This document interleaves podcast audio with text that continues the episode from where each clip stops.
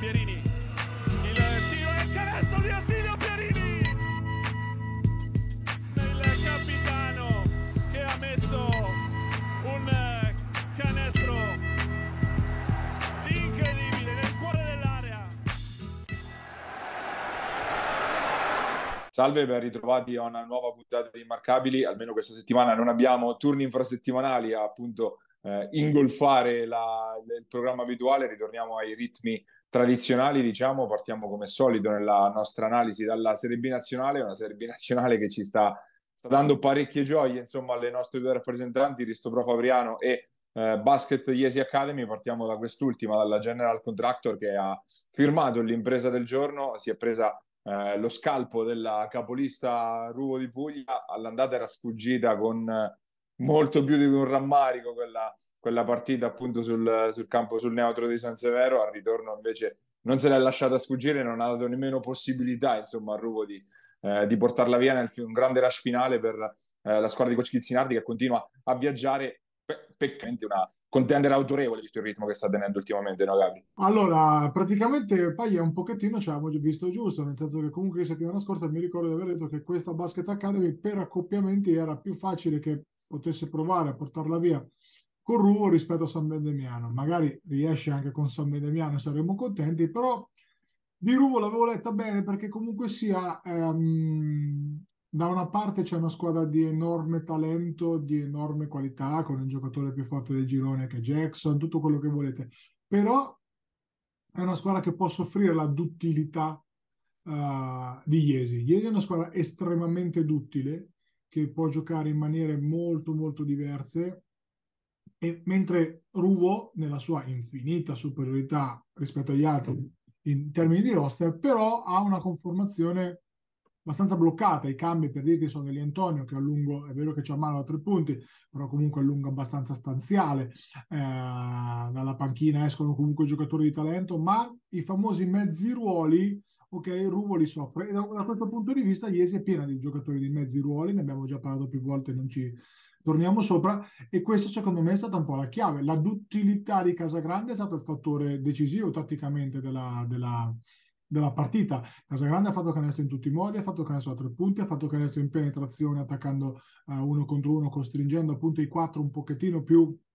stanziali di Ruvo uh, Gersetti, piuttosto che di Antonio, piuttosto che chi cavolo volete voi, a fare un lavoro diverso ed è per questo che ha sparigliato le carte, perché Iesi l'ha buttata su un uh, ritmo molto buono, molto buono intendo non tanto di corsa, ma anche come velocità di letture, che mi sembra la cosa che in questo momento Iesi faccia meglio. Uh, ha giocato una partita secondo me di altissimo profilo dal punto di vista delle letture offensive in relazione alle proposte tattiche che gli sono state fatte da Ruvo. Mi viene in mente comunque il momento in cui Ruvo ha messo tanto aggressività sulla palla con gli show. Ieri è stata bravissima con Merletto, Marulli e compagnia a cercare con gli skip il lato debole per poi attaccare e ritrovare nuove conclusioni. E Ruvo non, onestamente non gli è mai stata dietro, cioè l'inerzia ci ha avuto sempre in mano Iesi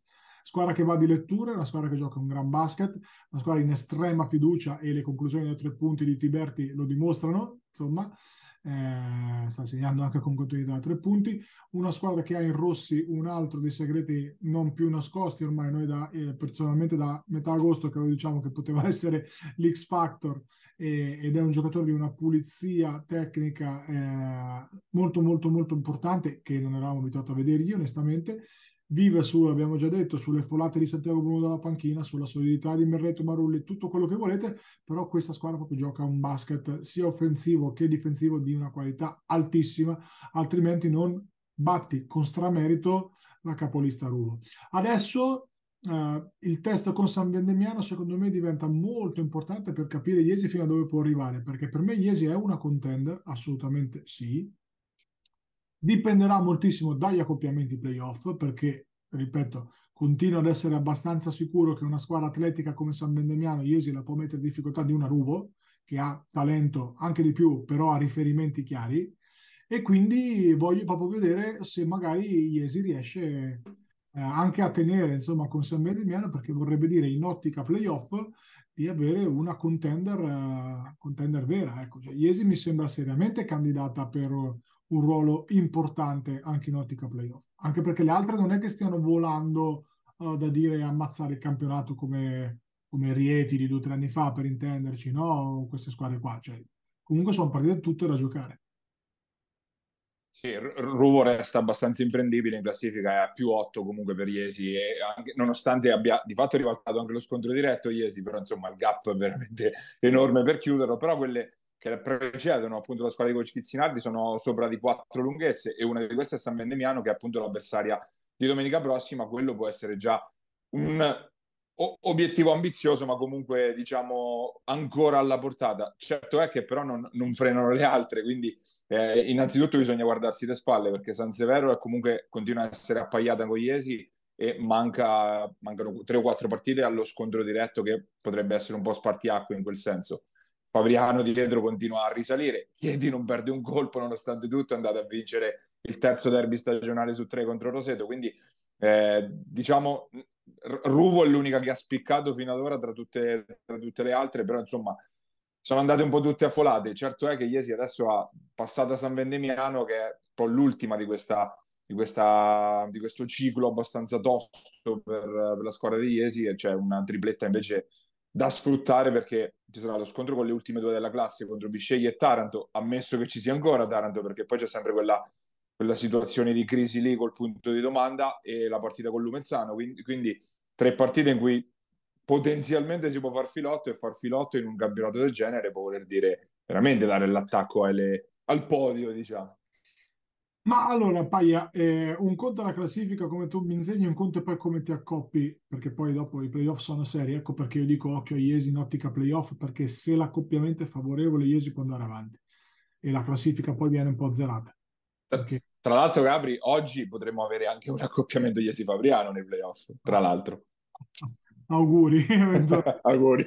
Speriamo che sia più possibile, magari in una finale playoff, perché no, insomma, sarebbe, sarebbe proprio la, l'apoteosi, no? Detto ciò, però, ehm, come hai detto tu bene, Paglia, insomma, ecco, eh, questa San Vendemiano è un pochettino lo, lo, lo spartiacque per capire quello che può fare Iesi. E poi attenzione perché un conto è avere gli stimoli con le grandi e poi un conto è mantenerli con le piccole, perché qua è un campionato dove perdi punti con le piccole, perdi le posizioni playoff. E quindi la, la reale, il reale test di solidità non sarà tanto con San Vendemiano o con Ruvo, nel senso che già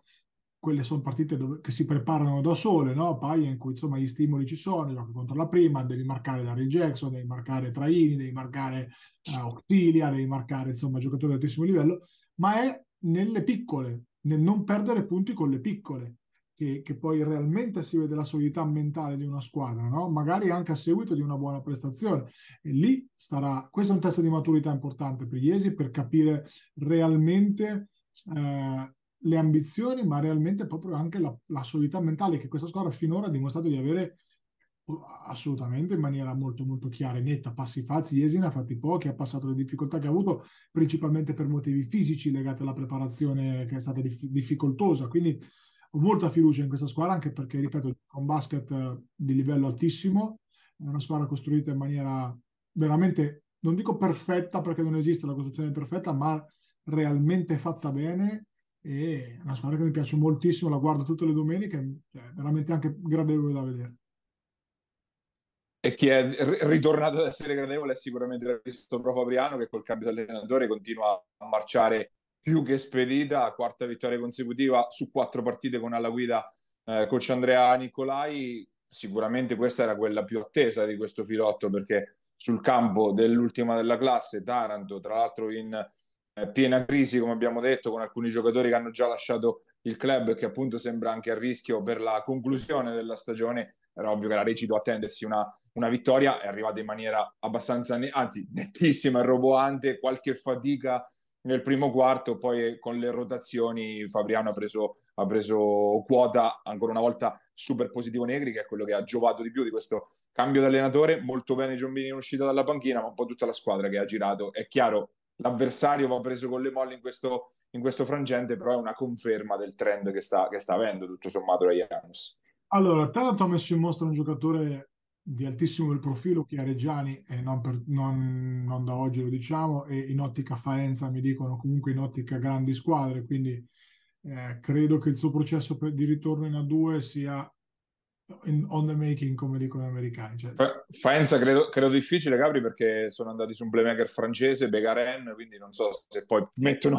mettono, a parte non credo, non so a livello regolamentare, visto che hanno già messo dentro Bolletti. Infatti, due entrate. Allora, quindi sono a, po- eh, a posto così. Sei occhi addosso di, di, qualche squadra importante di, di, Serie B ed è meritato. Sarà parlato, sarà parlato di Avellino, che forse forte su, su Reggiani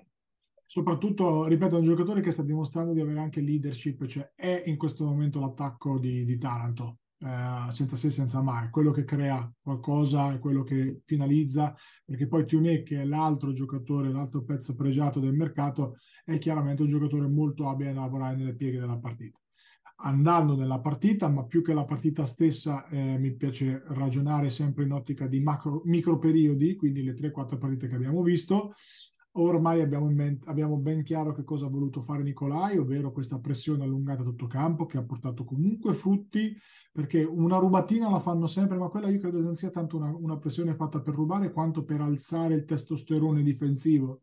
eh, proprio la, l'attitudine difensiva de, della squadra. E se tu oggi mi chiedi chi è l'MVP della, delle gironi di Serie B tolto da Ray Jackson, io ti dico Simone Centanni, eh, perché è una stagione di profilo continua ad essere una stagione di profilo altissimo. E soprattutto guardando anche Fabriano tutte le domeniche i momenti che sceglie Simone per, per entrare in, uh, in, partita per colpire sono i momenti di un grande giocatore. Un giocatore che ormai è esperto che ormai è, sa aspettare la partita che è una roba difficilissima quando c'hai in mano 30 punti tutte le sere. Eh, e quindi se, se, tu mi dici tolto Derry Jackson che mi sembra un fuori categoria probabilmente Simone è l'MVP della, del, del girone Stanic è tornato ai suoi livelli, quindi facendo, ha ricominciato anche bene a far canestro. Yannick Giombini, un po' il segreto di non Pulcinella, nel senso che chi, chi, ci ascolta lo sa della mia personalissima battaglia per vedere in campo Yannick di più. E, è ovvio che anche lui si deve aiutare, nel senso che deve togliere alcuni errorini, come ha fatto domenica, però la, la prestazione di domenica, ma ripeto, tutta la prestazione fisica di Fabriano a rimbalzo su entrambi i lati del campo è una prestazione di una squadra che sta bene, che deve lottare per i playoff, che deve entrare dentro i playoff e ci deve entrare bene. Ecco, cioè l'ottavo posto non mi basta per questa squadra, ve l'ho sempre detto dall'inizio dell'anno. Campionato difficile, ma questa squadra è forte. Forte, un po' corta, adesso eh, le rotazioni insomma sono un pochettino eh, cristallizzate, quindi ormai sono queste, eh, però questa Janus eh, di limiti non ne ha, nel senso che una volta centrata poi la, la qualificazione playoff, andateci a giocare contro, nel senso che io credo che molti la vorranno evitare perché, perché c'ha Stanic, perché c'ha Centanni, perché c'ha comunque Bedin che l'ho visto molto, un pochettino più sereno nella nuova gestione, credo che sia cioè, non è che Nicolai abbia imposto la mano sulla testa di Bedin e l'abbia fatto rinsavire o negli altri, però credo che la società col cambio di allenatore abbia anche magari richiamato un pochettino all'ordine, ne parlavamo sempre, no? paia del nervosismo di alcuni giocatori, eccetera, e Bedin mi sembra tra quelli che ne ha giovato maggiormente. Di Negri hai già detto tutto tu, giocatore molto molto più coinvolto, è andato anche un po' nel 4 contro Taranto, cosa che a me personalmente non piace, però per problemi di falli, soprattutto per un quintetto abbastanza piccolo di Taranto, in alcuni minuti lo può fare. Eh, è, è, sicuramente più in fiducia, sta trovando i suoi tiri, una Janus che ripeto, una volta entrata nei playoff poi diventa complicatissima per chiunque da affrontare. E Fabriano che torna a casa domenica per la partita interna contro Ozzano, un'altra partita da provare a vincere per continuare questo momento positivo, anche perché poi dopo arrivano due trasferte in fila e non certo delle più semplici sul campo prima di Faenza e poi della Virtus Simola, due squadre che peraltro stanno abbastanza cambiando pelle, stanno attingendo pesantemente sul mercato per risalire la china, sicuramente Faenza è stata la, la, delusione della prima parte di stagione, quindi ovvio che mh, tentasse più di qualche innesto e sicuramente pesante per cercare appunto di quantomeno innanzitutto entrare nei playoff e poi, eh, poi si vedrà perché poi incontrare una squadra come Faenza con quel talento lì, se trova la quadratura ad aprile, poi eh, sono problemi anche per chi arriva lassù in alto. E appunto Fabriano che ha questa parte di calendario all'inverso rispetto agli Esi dove può cercare di fare fare, fare molti punti, di mettere fino in cascina perché poi dopo la parte finale sarà molto più dura, l'abbiamo detto e ripetuto più volte, quindi questo è il momento diciamo di battere il ferro finché è caldo. Per, come dici tu, accumulare quel vantaggio sulle inseguitrici che intanto ti mette al riparo dall'entrare nei playoff e poi ti permette di giocare serenamente la parte finale alla ricerca del miglior piazzamento possibile. Avere un ipotetico vantaggio del campo al primo turno per Fabriano secondo me sarebbe molto molto importante, questo è evidente. Insomma. Anche perché appunto Fabriano, nonostante quanto bene stia facendo, è soltanto più 4 sul nono posto, quindi la, la, la forbice è veramente strettissima lì nella pancia della, della classifica. Eh, scendiamo in Serie B interregionale, Serie B interregionale dove spicca sicuramente un risultato nello scorso fine settimana, la vittoria dell'Amatori Pescara sulla Golden Gas Senigallia, che è la partita che tiene ancora minimamente aperta la lotta per le per le prime quattro posizioni e Bramante ha scampato il pericolo mica, per, mica da ridere perché eh, è riuscito a vincere nel finale sul parquet di Teramo dopo una, una, discreta battaglia insomma nel finale se fosse arrivata una sconfitta Pescara sarebbe tornata a meno due con tre partite da giocare quindi poteva essere veramente riaperto clamorosamente il discorso per le prime quattro che resta sostanzialmente nelle mani del Bramante che ha appunto quattro punti di vantaggio sul, sull'Amatori con tre partite da giocare servirebbe veramente un, un suicidio gigantesco, come peraltro più quattro anche con Senigallia e Loreto, sono tutte appaiate le tre squadre, mentre eh, ritornata in vetta solitaria Matelica che con l'inserimento di Ivan Morgillo eh, ha, si è rimessa a marciare, vittoria nettissima ma in discussione contro, contro Porto dei Canati, insomma la, la, la zona in alto, insomma cristallizzata sì, ma insomma l'Amatori non vuole mollare anche perché sembra sia attivo anche sul mercato per, per cercare di inserire una guardia. È arrivata l'ufficialità poche ore fa dell'uscita di Palmucci, quindi segno che si apre uno spot nel, nel reparto guardie. C'era stato il nome di Daniele Monacelli, che però non esce da, eh, da Isernia, e quindi comunque il segno è che insomma Pescara ci vuole provare quantomeno se non ad entrare nelle prime quattro, almeno a fare un playoff, un play in silver per entrare nei playoff se poi ci parlano dalla settimana prossima, visto che a noi ci farebbero comodo, meglio per Alessio se ci ascolti. Questo è un appello, a nessuno. Eh, e lo dimostra insomma anche la, la, la vittoria dell'Amatori al netto dell'assenza ovviamente pesantissima di Giacomini insomma per, per Senigallia eh, però l'Amatore abbiamo già detto più volte anche qua siamo un po' sulle stesse cose, una squadra enorme fisicamente, specie dal 3 in su, forse la più grossa di tutti, mi viene da dire nel 3 in su, come, proprio come peso, come tonnellaggio. Eh, sì, qualcosa negli esterni per provare a stare con le prime quattro manca, ma non credo fosse l'obiettivo inizio stagione, se no l'avrebbero messo, insomma, ecco. Però giustamente la, l'appetito viene mangiando, quindi non, non, avrei grossi... cioè non mi sorprenderebbe vedere domani mattina un innesto importante perché come abbiamo già detto, la Formula ancora mette in palio due posti anche dalla, dalle ah, avrebbero, avrebbero anche lo spazio per mettere uno straniero comunque in ogni caso. Tra l'altro. E quindi insomma, eh, cosa, cosa mica, mica da ridere. Eh, perché come dicevamo appunto anche finendo nella pool silver le prime due della pool silver vanno a fare poi playoff promozione quindi voglio dire Porto Recanati piuttosto che Pescara piuttosto che dall'altra parte adesso non, non mi ricordo la classifica del girone laziale abbiate pazienza però ci sono squadre che possono serenamente ancora ambire, quindi non avrei, non avrei proprio, non, non mi sorprenderebbe. L'acquisto di Morgillo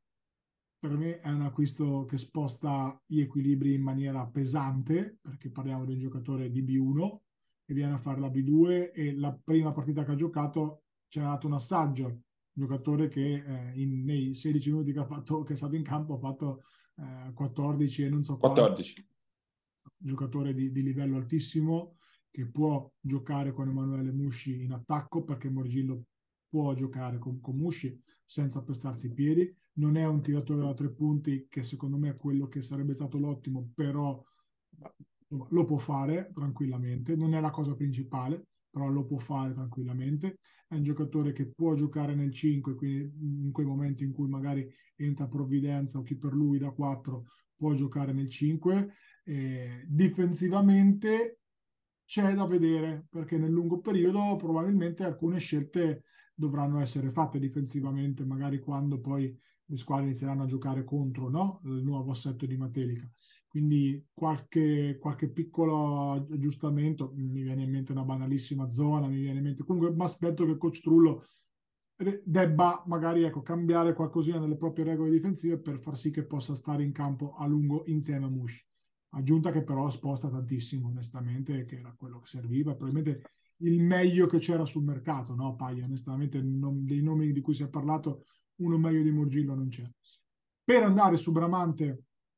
io eh, contro Bramante non ci scommetto mai, quindi sono abbastanza sicuro che rientreranno nelle prime quattro.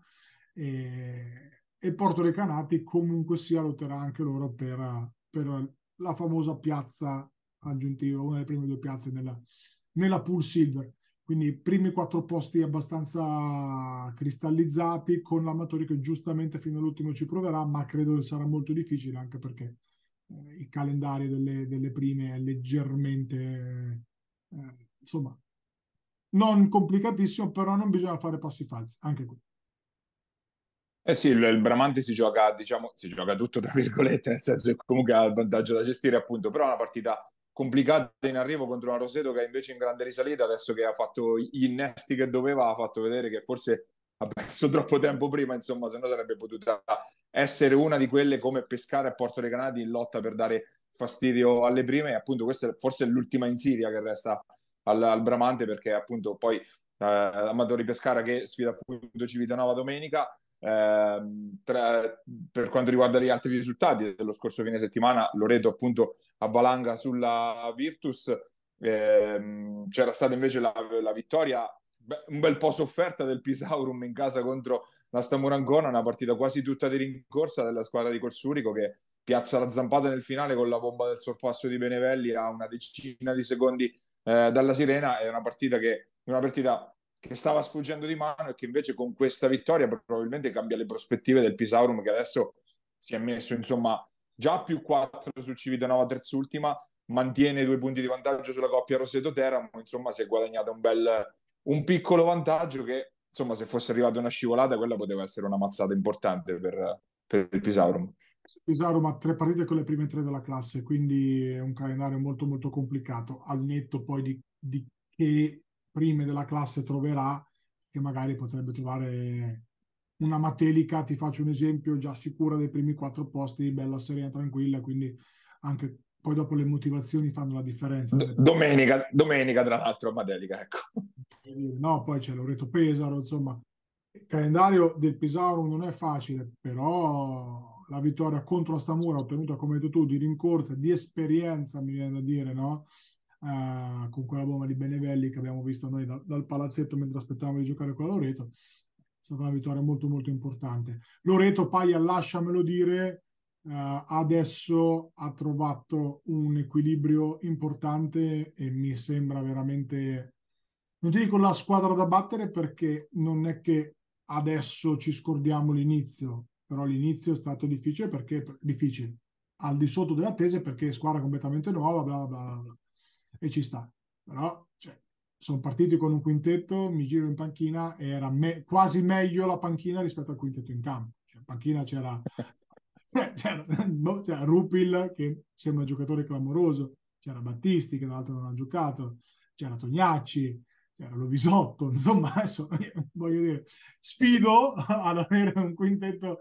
uh, così da panchina, una squadra lunghissima, una squadra che eh, c'è un talento esagerato, c'è una fisicità esagerata e soprattutto c'ha um, quell'esperienza che poi ai playoff tornerà utile. Io non so se basta per vincere, perché poi bisogna vedere anche di là, e di là onestamente ancora non ho guardato, ma diciamo che adesso la Loreto Pesaro del nostro girone mi sembra con la nuova versione di Matelica e Senigallia per certi versi in maniera diversa la squadra più,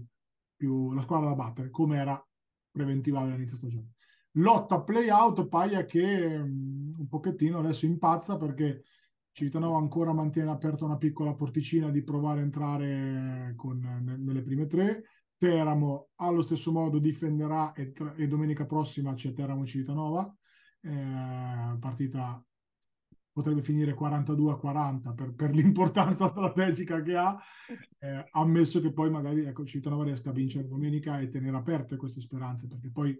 incastri sono tanti, poi dopo c'è Roseto all'ultima, Roseto Civitanova, a, a, a Civitanova Roseto, insomma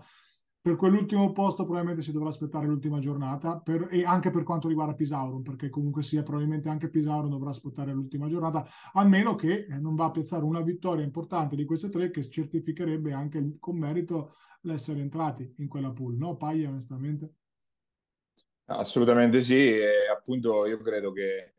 eh, poi appunto il fatto che si, sia, che si cristallizzi la, la, lotta nelle prime quattro, comunque le prime quattro posizioni, poi potrà avere ripercussioni e come nelle ultime giornate, perché io non mi sorprenderò di vedere risultati abbastanza strampalati, insomma, nelle ultime partite per le, quanto riguarda le squadre della, già, già, sicure del piazzamento in ottica seconda fase. È, è normale che sia così, insomma, quindi non, non meravigliamoci di niente, vista anche la, penso che la formula ti mette nelle condizioni di dover barra poter fare anche questi calcoli, quindi ehm, sulla carta sì è un calendario difficile quello del Pisauro, ma poi si, si, andrà a scontrare, io penso, con i fatti di qualche squadra che, non dico te, tirerà remi in barca, però non si ammazzerà per vincere una partita, ecco. Paia, qua non stiamo dicendo che eh. si vendono le partite, assolutamente. No, no, no, vendeva, no ecco. le, moti- le, motivazioni poi fanno la differenza, perché una squadra comunque che non può fare meglio di quello che ha fatto, le ultime due o tre giornate magari allarga un po' le rotazioni per pescare e vedere qualcosa dalla panchina. Ah, certo off, magari gli allenatori stessi provano assetti diversi sempre in ottica playoff, magari semplicemente se prima ti buttavi per terra adesso non ti ci butti. È, è, ovvio che è naturale, è lo sport che è così, perché poi quello che dico sempre io è non bisogna trovarsi nella situazione di dipendere dagli altri nelle ultime giornate di... Perché, perché te lo sei guadagnato prima, il, diritto, tra virgolette, a poterlo fare. Questo è, insomma, quindi è assolutamente nell'ottica delle idee, non, non mi sorprenderebbe di niente. Insomma sono d'accordo con te. Ricordo, ritornando alla lotta appunto per le prime quattro posizioni, che l'Amatori Pescara è il 2-0 a favore col Bramante, quindi anche quello va tenuto d'occhio in caso, di, in caso il Bramante insomma, faccia una Rakiri in queste ultime partite, può essere anche un, un uh, fattore. Eh, tra le partite del fine settimana un po' le abbiamo, le abbiamo dette, la Golden Gas che sfida, eh, che sfida Teramo, la Alley che appunto ospita il, il Pisaurum e poi tutto il resto insomma, del programma che potete consultare tra Basket Marche e sito FIP insomma. E con il nostro ospite di questa settimana restiamo in Serie B interregionale, parliamo del momento di Civitanova con eh, la guardia Enrico Migalic, andiamo ad ascoltarlo.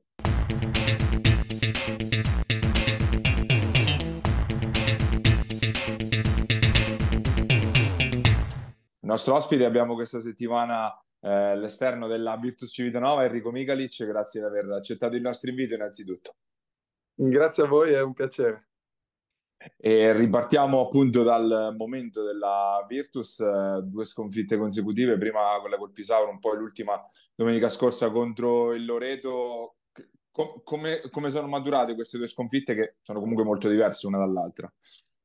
Mm, allora, diciamo che mm, siamo in un periodo un po' complicato perché, soprattutto dal punto di vista fisico, dove facciamo eh, fatica ad allenarci con intensità durante tutto l'arco della settimana e quindi io penso che poi le partite siano lo specchio dell'allenamento e non riuscendo in allenamento ad allenarci sempre al massimo, eh, poi eh, ultimamente i risultati non ci premiano. Comunque le ultime due partite, come hai detto tu, non sono andate bene, mh, mm, soprattutto l'ultima a Loreto, diciamo che eh, il, il, passivo è stato bello, un po' pesante alla fine, ma anche per come si era messa la partita, perché comunque eravamo anche tornati a meno 5 alla fine del terzo quarto. Però più che pensare alle ultime partite, dobbiamo pensare alle prossime tre che saranno fondamentali per il nostro proseguo del campionato. Questa settimana stiamo riuscendo a riprendere un po' di ritmo nell'allenamento, siamo tut- quasi tutti gli effettivi a disposizione e già domenica contro Pescara in casa dobbiamo vincere e vogliamo vincere. È un po' risposta alla domanda, appunto, soprattutto problemi fisici, quelli che vi stanno attanagliando. Eravate partiti molto bene inizio stagione, la prima metà di stagione obiettivamente positiva, quindi solo quello, quello che vi sta mancando rispetto appunto a quell'inizio. Allora, sicuramente quello è una delle cose che, che ci sta mancando perché abbiamo avuto oltre a infortuni come quello di Bini o comunque anche quello di Arienti, anche mh, molti problemi dovuti a influenze o o abbiamo avuto dei lutti durante le, le vacanze natalizie, quindi comunque anche mh, lì non ci siamo riusciti ad allenare bene. Oltre a quello, appunto, questo si collega al fatto che le rotazioni sono un po' corte, quindi appena manca un, un, giocatore non come Bini, gli esterni diventiamo, diventiamo già, un po' più difficoltà perché siamo un po' di meno. Però non ci, non ci vogliamo adesso focalizzare sulle cose che non vanno, ma solo concentrarci sul migliorare e, e vincere le prossime partite che sono importanti. Come ruolo, diciamo, di fatto può essere un jolly su, nel reparto esterni. Qual è il ruolo che senti più tuo? Guardia, play, alla piccola, allora, direi anche per taglia fisica, insomma un po' di tutto puoi fare. allora, sinceramente sono, sono venuto a Civitanova anche per scoprirlo, perché gli anni scorsi, ehm, che ero a Cividale, o, o facevo soprattutto campionato giovanile e facevo un po' tutti e tre i ruoli, dipendeva dalla situazione. Io penso di essere più una guardia che può giocare anche da tre, non mi sento tanto playmaker, mh, mm, perché sono più uno a cui piace insomma uscire dai blocchi, sfruttare le situazioni che crea un playmaker, giocare su, sugli scarichi quindi mi sento più un 2-3, ecco. non so dirti quale dei due, però, però un playmaker non è che mi piace molto. Beh, è chiaro, mm-hmm. è spiegato bene. E, ehm, appunto in estate la, la, scelta di venire a Civitanova, la, di fatto la tua prima volta eh, lontano da casa, immagino per avere tanto spazio in una B interregionale, ci, ci spieghi però come è maturata appunto questa scelta, la scelta di venire proprio a Civitanova. Allora, guarda, io ho fatto gli anni tutte le giovanili a Cividale del Friuli, dove a, lo scorso anno siamo riusciti ad arrivare anche alle finali nazionali con gli anni 19, quindi un bel traguardo. E in più ero aggregato alla prima squadra, ero il sesto esterno delle rotazioni, quindi mi allenavo tutti i giorni comunque con gente forte. Ho, ho giocato anche diverse partite c'era una possibilità di rimanere a Cividale, però io dentro di me sentivo che ero arrivato a un punto di, di voler giocare, mh, perché comunque a Cividale in Serie 2 sai una partita magari la giochi, tre le guardi, una giochi tre minuti, e io volevo un po' di continuità, volevo essere protagonista in un campionato senior, e, e quindi avevo diverse offerte, ma poi ho parlato con coach Schiavi che, e con Pallotti e mi hanno, mi hanno convinto subito ad accettare la proposta perché è un progetto in cui mh, si lavora tanto, anche le mattine, io mh, sono qua per lavorare e, e, migliorare soprattutto personalmente. E poi ho parlato anche con diverse persone che sono state qua, ad esempio Alessandro Cassese che ha giocato con me a Cividale e mi ha parlato benissimo della città, del luogo, del posto. E in più cercavo un posto da poter abbinare anche gli studi perché ho iniziato l'università quest'anno e, e mi sono iscritto a Camerino Giurisprudenza e quindi nei momenti vuoti riesco anche a conciliare un po' questo studio. E quindi Civitanova, diciamo, per tutte queste cose calzava a pennello e penso di aver fatto la scelta giusta. Sono contento. Gabri. Ma uh, Harry, ne parli del tuo, del tuo, processo di adattamento a un minutaggio comunque importante? Penso che sia il 2004 che gioca più di tutti in tutto il campionato, insomma, con merito, ti voglio dire. Guarda, allora all'inizio non sapevo bene dove dove andavo a finire perché sinceramente del campionato qua marchigiano delle squadre qua in zona conoscevo veramente poco qualche giocatore eh, soprattutto che veniva da fuori come ad esempio non so Solina di Matelica o, o ragazzi comunque vengono da fuori che conoscevo. Quindi ero molto curioso e all'inizio ho fatto un po' di fatica soprattutto ad adattarmi al cambiamento tra il campionato giovanile e quello senior perché lo scorso anno ero protagonista del campionato giovanile però un campionato senior giocarlo mh, da protagonista non l'avevo mai fatto. Quindi all'inizio ho fatto un po' di più difficoltà poi adesso, mh, andando avanti col tempo, mi sono riuscito ad adattare di più. Abbiamo fatto tante belle partite, alcune un po' meno, però penso che faccia tutto un processo di crescita e ogni partita, ogni giorno di allenamento io provo a imparare qualcosa per uh, aggiungere al mio bagaglio di esperienza che poi mi servirà per il futuro. Tra i tuoi mentori c'è sicuramente Pillastrini, che insomma è probabilmente stato l'allenatore più, più, più importante come nome, come curriculum della, della carriera, che cosa ti porti di, di, di Pillastrini in questa tua prima esperienza civitanovese? Guarda, io sono stato molto fortunato perché io ho fatto anche l'ultimo anno di APU a Udine, mm, quando c'era ancora, era, non c'era ancora Cividale, mi ha allenato Ramagli un anno, che è un altro super allenatore. Allora, mm, ti dico, sono sicuramente mh, mm, degli allenatori che, vabbè, eh, non so perché ti dico, vi dico io chi, che, che carriera hanno avuto. Pilastrini mh, mi, ha, mi ha insegnato soprattutto a ad essere sempre concentrato su, sulle piccole cose, a lavorare tutti i giorni duro in palestra, perché alla fine eh, è quello che fa la differenza. Chi eh, insiste, chi anche magari quando ci sono difficoltà non si arrende, continua ad allenarsi forte, poi sarà quello che ha successo. Mi pare che in questi anni a Cividale comunque lui mh, che insisteva molto su lavorare molto, c'erano tanti allenamenti, spesso lunghi anche più di due ore, e poi però i risultati parlano per lui perché in tre anni ha vinto una Serie B, lo scorso anno ha fatto i playoff il primo anno e due, quest'anno stanno facendo un po' di più fatica ma comunque si stanno rialzando, quindi quello che mi ha insegnato sicuramente è che col duro lavoro si, si migliora e poi si ottengono i risultati e lo ringrazio perché comunque mi ha insegnato tanto e, e, e niente, sarà sempre un allenatore importante per me. E invece quello che ti ha insegnato Schiavi, che comunque è il tuo primo allenatore fondamentalmente da campionato senior, no? Quindi cos'è la cosa che per adesso Eh, eh, a- insomma attribuisci a Marco come, come insegnamento?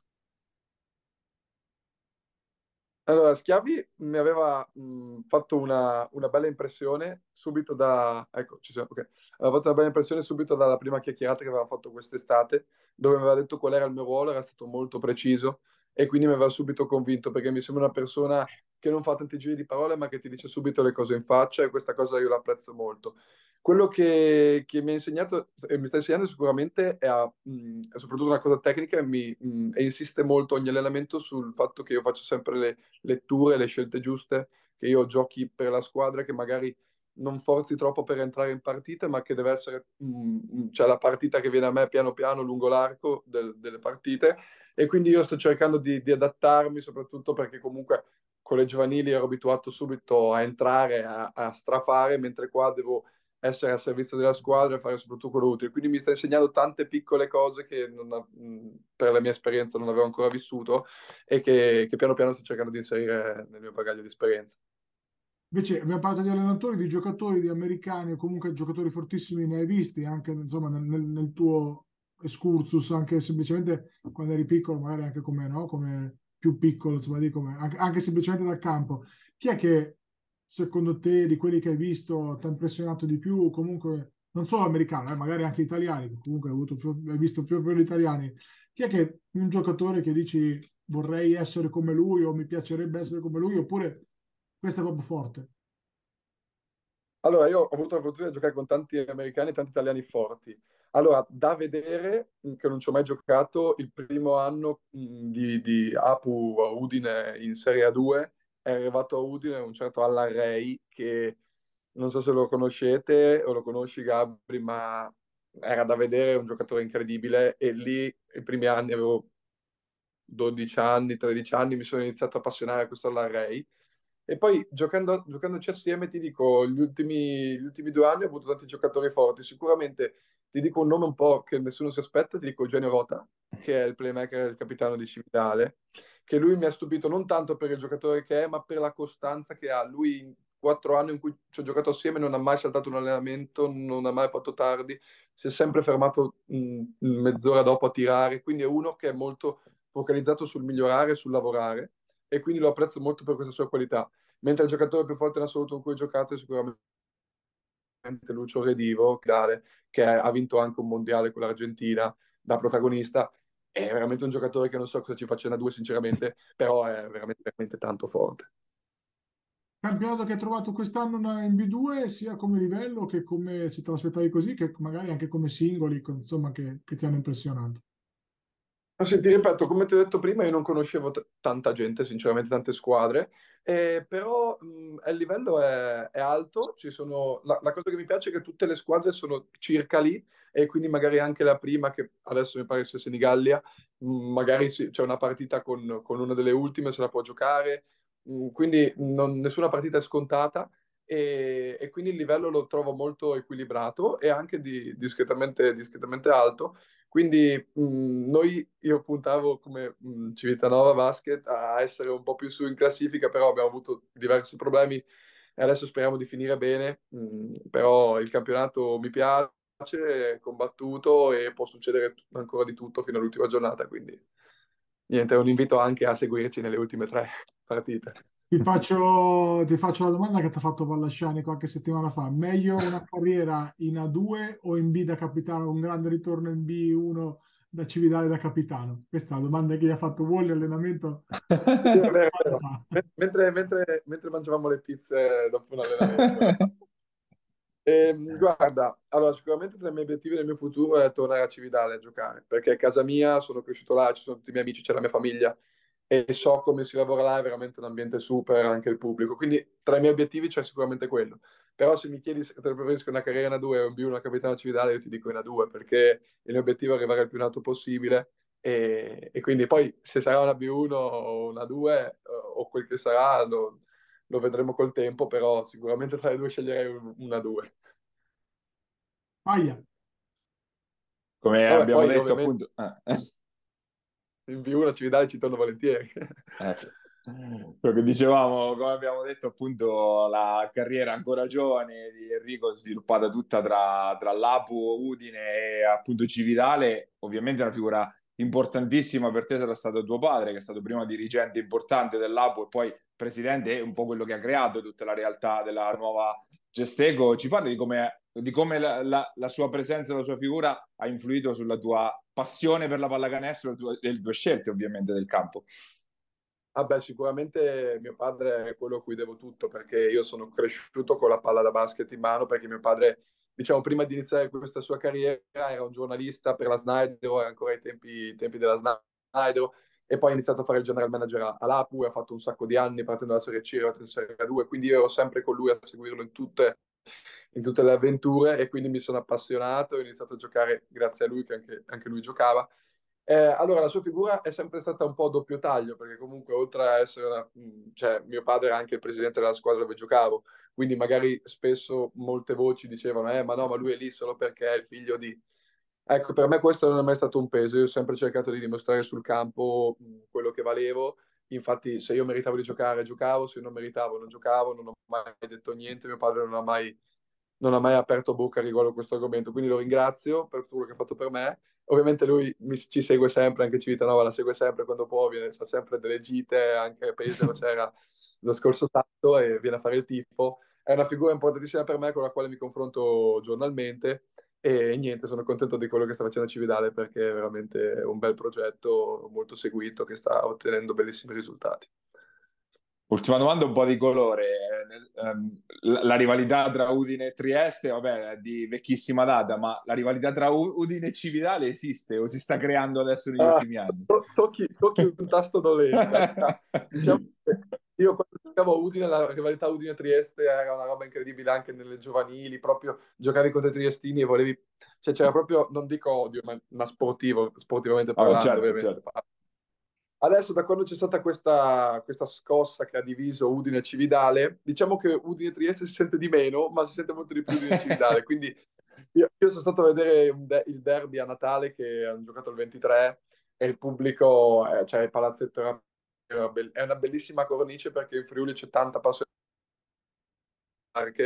in tante piccole città cioè, seguono, vengono al palazzetto, fanno il tifo e quindi c'è una grande rivalità. Io ovviamente sono sponda civitalese, quindi sempre anche Udine è una bellissima realtà e, e auguro a entrambe di fare insomma, un bellissimo campionato. Io ti ringrazio Enrico e in bocca al lupo per questo rush finale della, del campionato di Serie B. Crepi il lupo, eh, grazie a voi, è stato un piacere.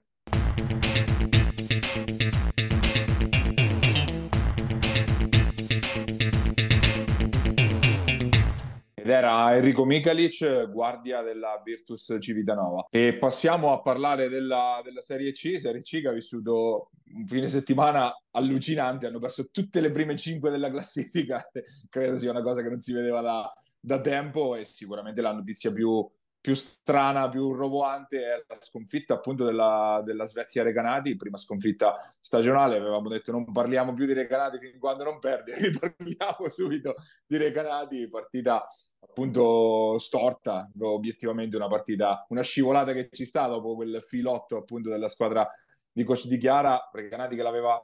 partita malissimo sul campo di Urbania, l'aveva un po' rimessa indietro in, in piedi nel finale poi le le bombe di Dominguez hanno un po' sparigliato le carte e poi Urbania prova a sigillare nel, nei secondi finali una vittoria obiettivamente impronosticabile sia per appunto il, il, tutto il percorso che ha fatto le Canadi, ma anche per un'Urbania che fino adesso non è che abbia proprio brillato e la classifica parla chiaro insomma da quel punto di vista. Nonostante Simo Pozzetti se le sia allacciate le scarpe sta, sta 29 quindi se le sia allacciate però prima o poi doveva accadere insomma ecco quindi onore al merito a Urbania di aver compiuto l'impresa. E, ovviamente per Recanati cambia meno di zero, insomma, anzi, probabilmente è una sconfitta che fa bene. Ah, perché... Ah, anche perché hanno perso tutte le altre, appunto, quindi proprio in classifica non è cambiato niente. Tra l'altro, Paia, io veramente non, non, non capisco San Marino come, con massimo rispetto che voglio, che bene che voglio a Falconara, sapete, insomma, l'affetto che vi lega a tutti, però io veramente non capisco come, eh, come questa San Marino stia facendo fatica perché è una squadra onestamente buona, esperta, probabilmente c'è, non lo so, qualcosa, però secondo me sta rendendo un pochettino meno rispetto alla, rispetto alla prevista. È vero che non è una squadra giovanissima, quindi magari può soffrire ritmi alti, però neanche da, da perdere in casa con Falconara, a cui va da... Questa è la, bo, bo, buttandola nel finale, perché San Marino era più due a una trentina di secondi dalla fine, canestro e fallo, se non sbaglio, di Curzi nel finale che l'ha, l'ha girata e un po' buttata dalle ortighe sostanzialmente. Eh, sai, ripeto, San Marino per me è una squadra che ha tutto quello che serve per andare a rompere le scatole dei canati ai playoff. Rompere le scatole significa contendere una vittoria, poi i favoriti chiaramente sono gli altri. Però i passi falsi di San Marino iniziano a essere un po' troppi per come, mm. Per, per, per come la sto vedendo io, quindi credo che, eh, dicevo, non è una squadra più giovanissima, quindi magari può soffrire ritmi alti di alcune squadre, però onestamente il merito va dato a Falconari di, di continuare a crederci perché perché più le giornate diminuiscono e più tutti vogliono evitare quell'ultimo posto che intanto ti mette al sicuro dalla retrocessione diretta e ti permette magari di, di affrontare i play-out. La classifica sotto si è anche un po' veramente accorciata, nel senso che se, se vai a vedere Falconare a, due, a quattro punti dal basket giovane, che vuole dire sest'ultimo posto, cioè insomma poi, poi cambiano in, in, ottica di accoppiamenti play-out, no? quindi sai... Eh, quindi ancora è lunghissima la questione. Cla- classifica che è difficile anche da individuare perché essendo un campionato dispari c'è sempre chi ha riposato e chi no. E poi se non sbaglio Gualdo ha un paio di partite da recuperare, quindi anche Falconara ne ha una da recuperare, quindi è un po' tutto in divenire diciamo la, la situazione. Capito, è, un campionato che pare che è infinito, veramente una roba incredibile. Finisce più a, a, il 7 di luglio, ancora stanno a giocare. Questi, cioè, ma, mancano 13 giornate ancora in Serie C faranno altri 27 turni infrasettimana roba, poi è un massacro veramente la, la, la Serie C, insomma. Però vabbè, questo è. Eh, tra le altre, insomma, tra gli altri risultati eh, da segnalare, la, il crollo fragoroso, un altro crollo fragoroso, quello di Montemarciano in casa, al netto dell'assenza di Savelli, che però non giustifica gli 81 punti presi da una Perugia, che è una buona squadra, ma non così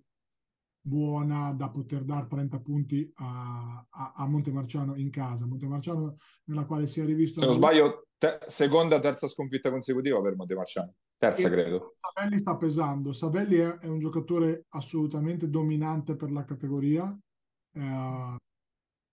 perché comunque sia è un giocatore esperto, un giocatore che ha punti nelle mani, tutto quello che vuoi. Però da questa Montemarciano non mi aspetto una totale dipendenza, cioè me l'aspetto da Assisi, una dipendenza da Bugionovo, no? Per intenderci che manca Bugionovo, i tempi, i ritmi, tutte queste cose qua te le detta. Savelli fa esattamente la stessa cosa in maniera diversa, però da una squadra che ha Maggiotto, Araujo, Lupetti, eccetera, eccetera, eccetera,